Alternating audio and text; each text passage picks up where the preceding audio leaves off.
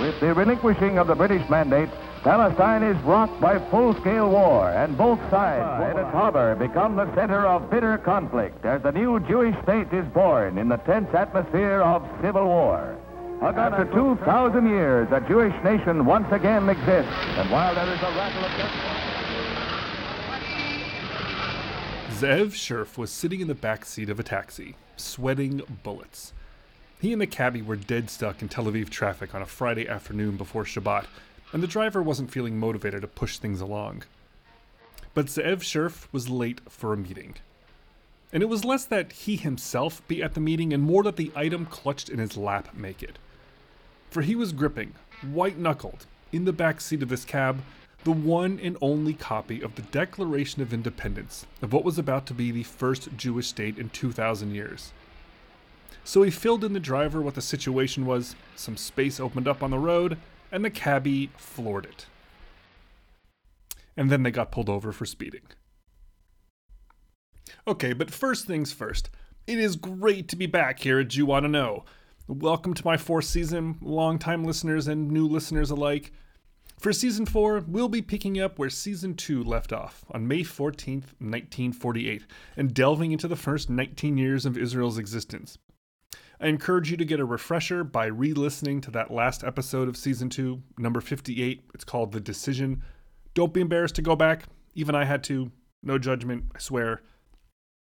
So, I'll be telling a history of Israel from 1948 to 1967. And I say a history because there is no one history. There's no one way of telling it, no one single truth. Everyone's narrative will be different, and this is my version. And if you've been listening to this podcast all along, you know what I like. I like to know what happened with interesting characters, events big and small, the funny moments, the fun little details, all wrapped up in what I hope is a compelling and entertaining story for you. There was so much packed into these early years bewildering, disorienting years Everything was up in the air, done on the fly, things were happening too fast, decisions were enormously difficult, and above it all was a fight to survive against an array of forces bent on Israel's destruction. Those early years molded an entire people, their nation, and a way of life still until today. There's a lot of big themes here, many of them in contradiction democracy, and yet the fate of non Jews in a Jewish nation. Jewish unity, but deep and sometimes violent division war and peace, tragedies and triumphs, achievements and mistakes. There's a lot to talk about. And so our story begins. I'm your host, Jason Harris, and this is Jew Oughta Know.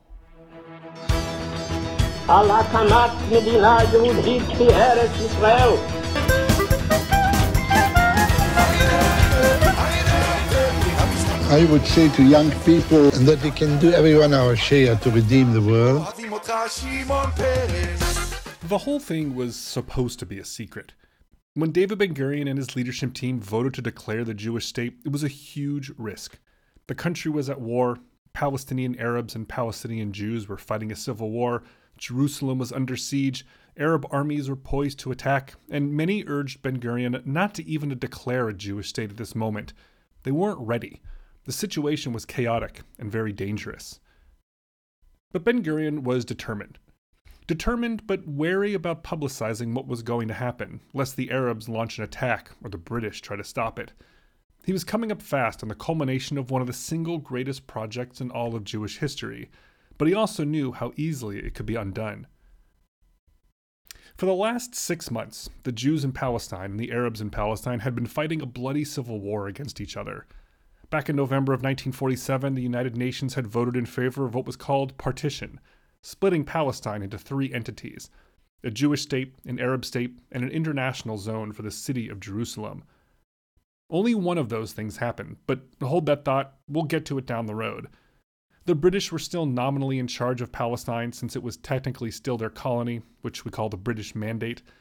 But at this point, they were focused on getting out and left the Jews and Arabs to slug it out the Arabs were clear about their intention to destroy any Jewish state.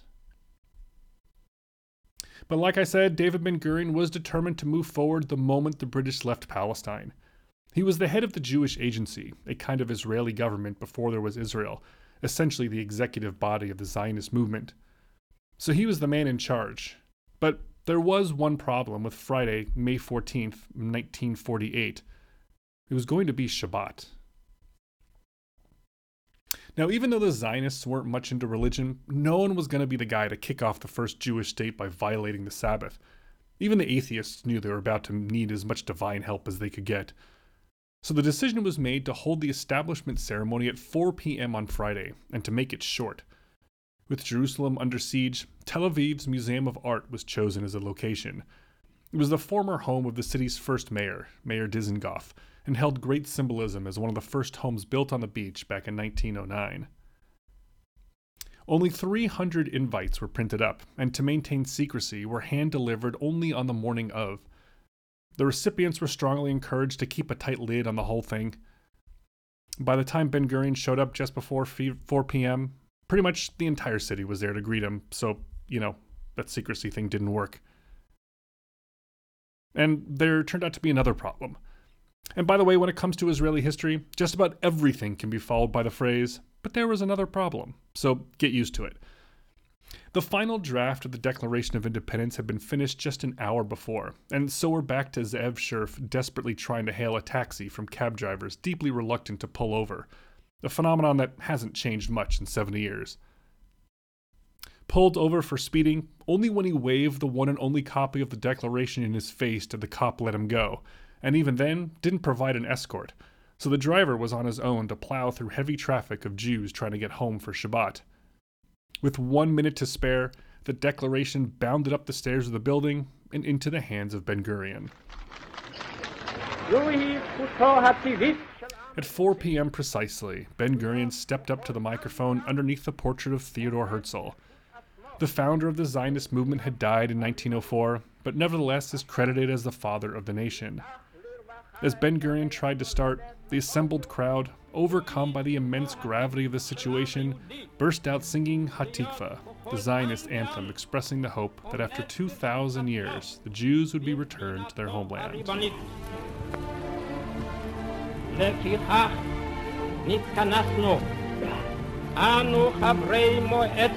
As long as in the heart within a Jewish soul still yearns, and onward towards the ends of the east, an eye still gazes towards Zion, our hope is not yet lost, the hope 2,000 years old, to be a free nation in our land, the land of Zion and Israel. And with that, Ben Gurion announced that he would now read the scroll of the establishment of the state. But, as ever, and say it with me now, there was another problem. He didn't actually have a scroll.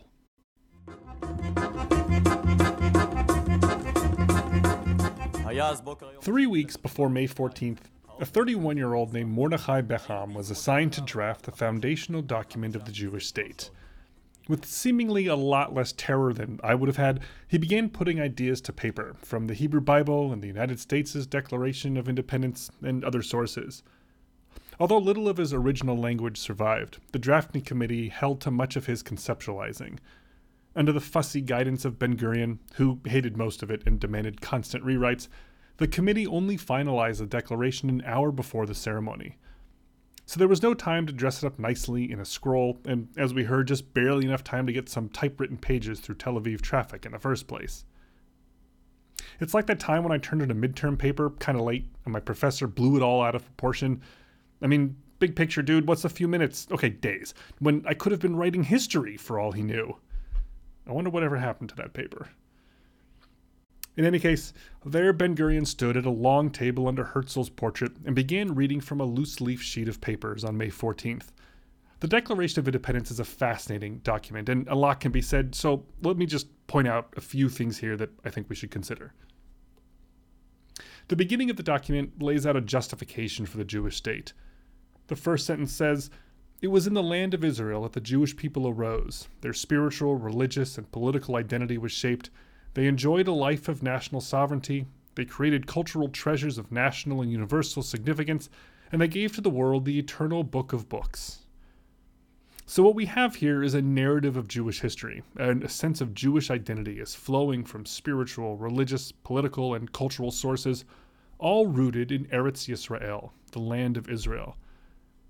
The Declaration goes on to relate the Jews' many accomplishments there in recent decades, from farming to reviving Hebrew, building cities, and learning to defend themselves. The Declaration continues the narrative, walking through the Balfour Declaration of 1917, the Holocaust, the Jewish contribution to the Allied effort during World War II, and the UN partition vote in 1947 to arrive at this moment.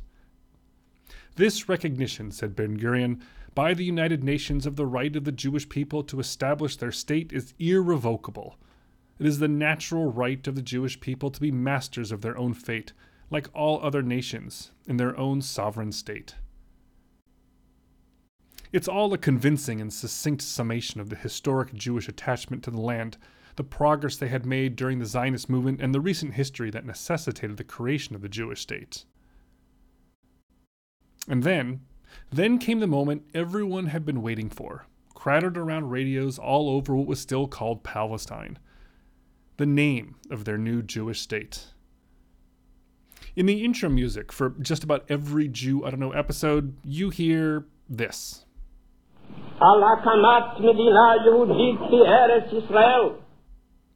That is Ben Gurion at this ceremony, announcing the establishment of a Jewish state in the land of Israel, to be known as the State of Israel. In a 7 3 vote a couple days earlier, the governing council representing the Yishuv, the Jewish community in Palestine, had voted on the name. A lot of other names were considered Judah, Zion, Herzliya, names that had historical connection, often to ancient times. Even the Hebrew word for cactus, tzabar, was put forward. But nothing had the resonance of the name Israel. It means to wrestle, and was the name that God bestowed on Jacob after Jacob tussled with an angel of the Lord through the night in the book of Genesis. It's a name that reflects the deep Jewish past, the Jewish connection to the land, and the powerful notion that the Jews considered themselves a people, not just a religion, a people whose identity and consciousness is grounded in their historical homeland. It was a name that signified hope, achievement, and Jewish dignity. But speaking of God, it is almost entirely absent from the Declaration, save for one cryptic reference at the end. The last paragraph begins Placing our trust in the Rock of Israel, we affix our signatures to this proclamation. Rock of Israel is the founder's way of saying God without using more direct Hebrew references. It goes to what I was saying earlier about the inherent contradictions in our big picture themes of Israel, one of which is the role of Judaism in the state. The Declaration is a decidedly secular document because the Zionist movement itself was secular. The Zionists had consciously rejected the strict observance of traditional Judaism. Although there was an Orthodox Jewish faction that supported Zionism, most religious Jews rejected it. Only God, they argued, not politics, could bring about the redemption of the Jewish people in Eretz Yisrael through the Messiah. So while the Declaration steers clear of any notion of a Jewish theocracy, not even mentioning the word God, Orthodox Judaism goes on to play a tremendously important role in the life of the state. 20% of Israel's population today is Orthodox. They have enormous political power and Jewish law governs numerous aspects of Israeli society. Ben Gurion and the other drafters were sensitive to the notion that the Jewish state's establishment had to have some grounding in Judaism, and politically speaking, to appeal to the state's religious supporters. But if you read the Declaration as a statement of intent for the new nation, you could be forgiven for thinking that Judaism as a religion would not play much of a role. But that is not how things turned out.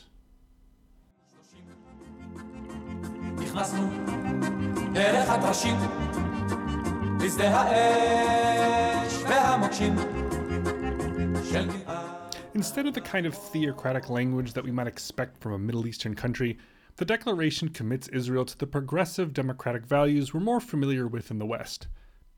The State of Israel, it says, will foster the development of the country for the benefit of all its inhabitants. It will be based on the principles of freedom, justice, and peace as envisioned by the prophets of Israel. It will ensure complete equality of social and political rights to all its inhabitants, irrespective of religion, race, or gender. It will guarantee freedom of religion, conscience, language, education, and culture. It will safeguard the holy places of all religions, and it will be faithful to the principles of the Charter of the United Nations. Now, that's a tall order and an enormous challenge to live up to, especially for a tiny country presently under siege in a war of annihilation from its neighbors, and looking at a hostile Arab population within its new boundaries. Given the current situation, it was an incredibly optimistic perspective. And again, we're looking at contradictions. There's no doubt that in the last seven decades, Israel has admirably lived up to these principles as laid down in its first day of existence. And yet, there have been plenty of times when it hasn't, and much work still needs to be done. And as we'll see, it took less than a week from speaking these words for Ben Gurion to declare martial law on Israel's Arab population. These contradictions go to some of the biggest questions that will face, and still faces, Israel. In the context of democracy, who is in and who is out? Who is the country for? And at the same time, given Israel's unique security situation, what is the right balance between these principles of freedom, justice, and peace, and the need to aggressively defend itself? There's no one right answer.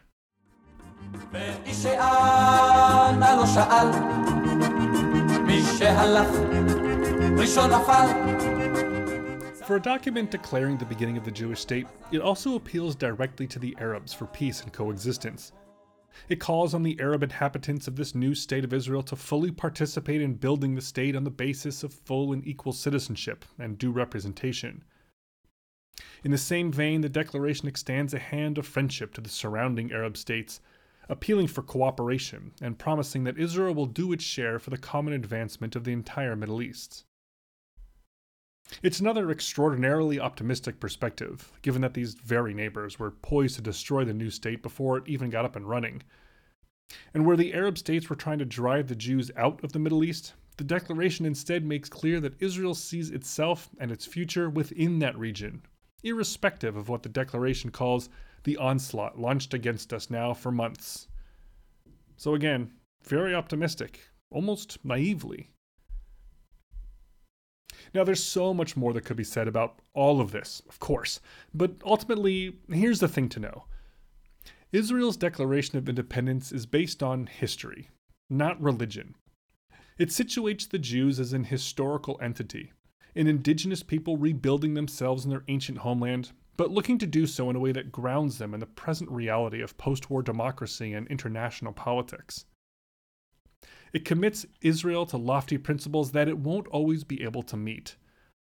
And these contradictions were baked into the very first few minutes of the state, providing almost a baseline perspective for us, if you will, to reflect back on as we move forward through its history.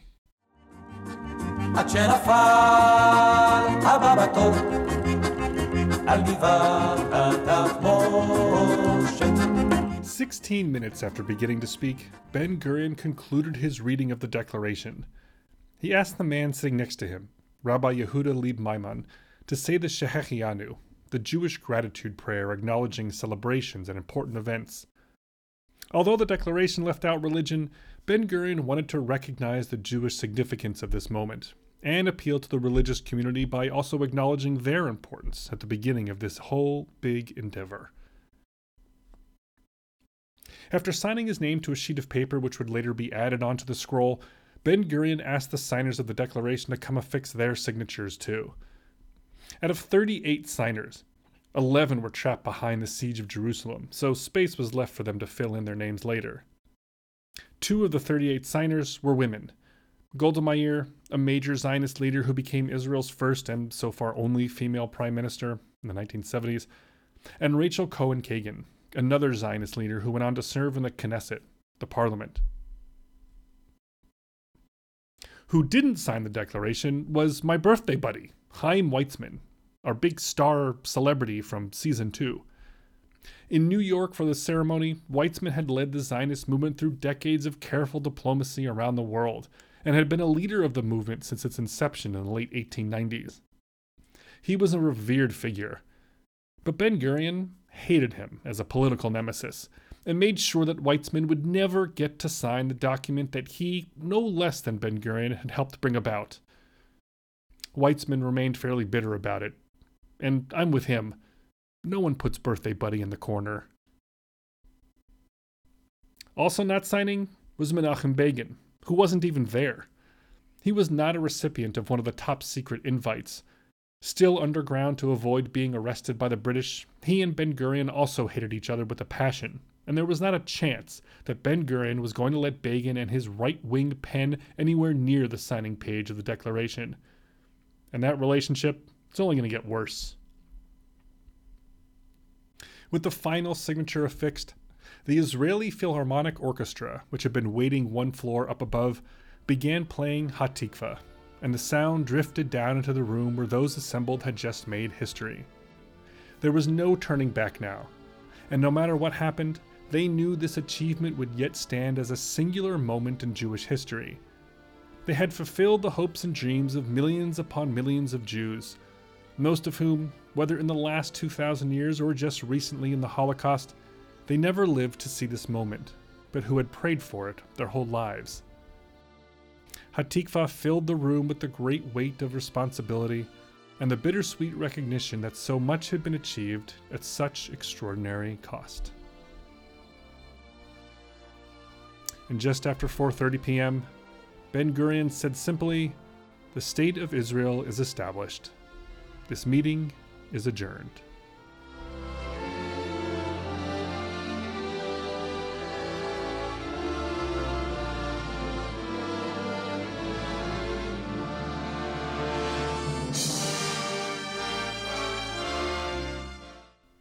Later, the state of Israel got into a dispute with the family of Mordechai Beham, who had penned that first draft of the Declaration.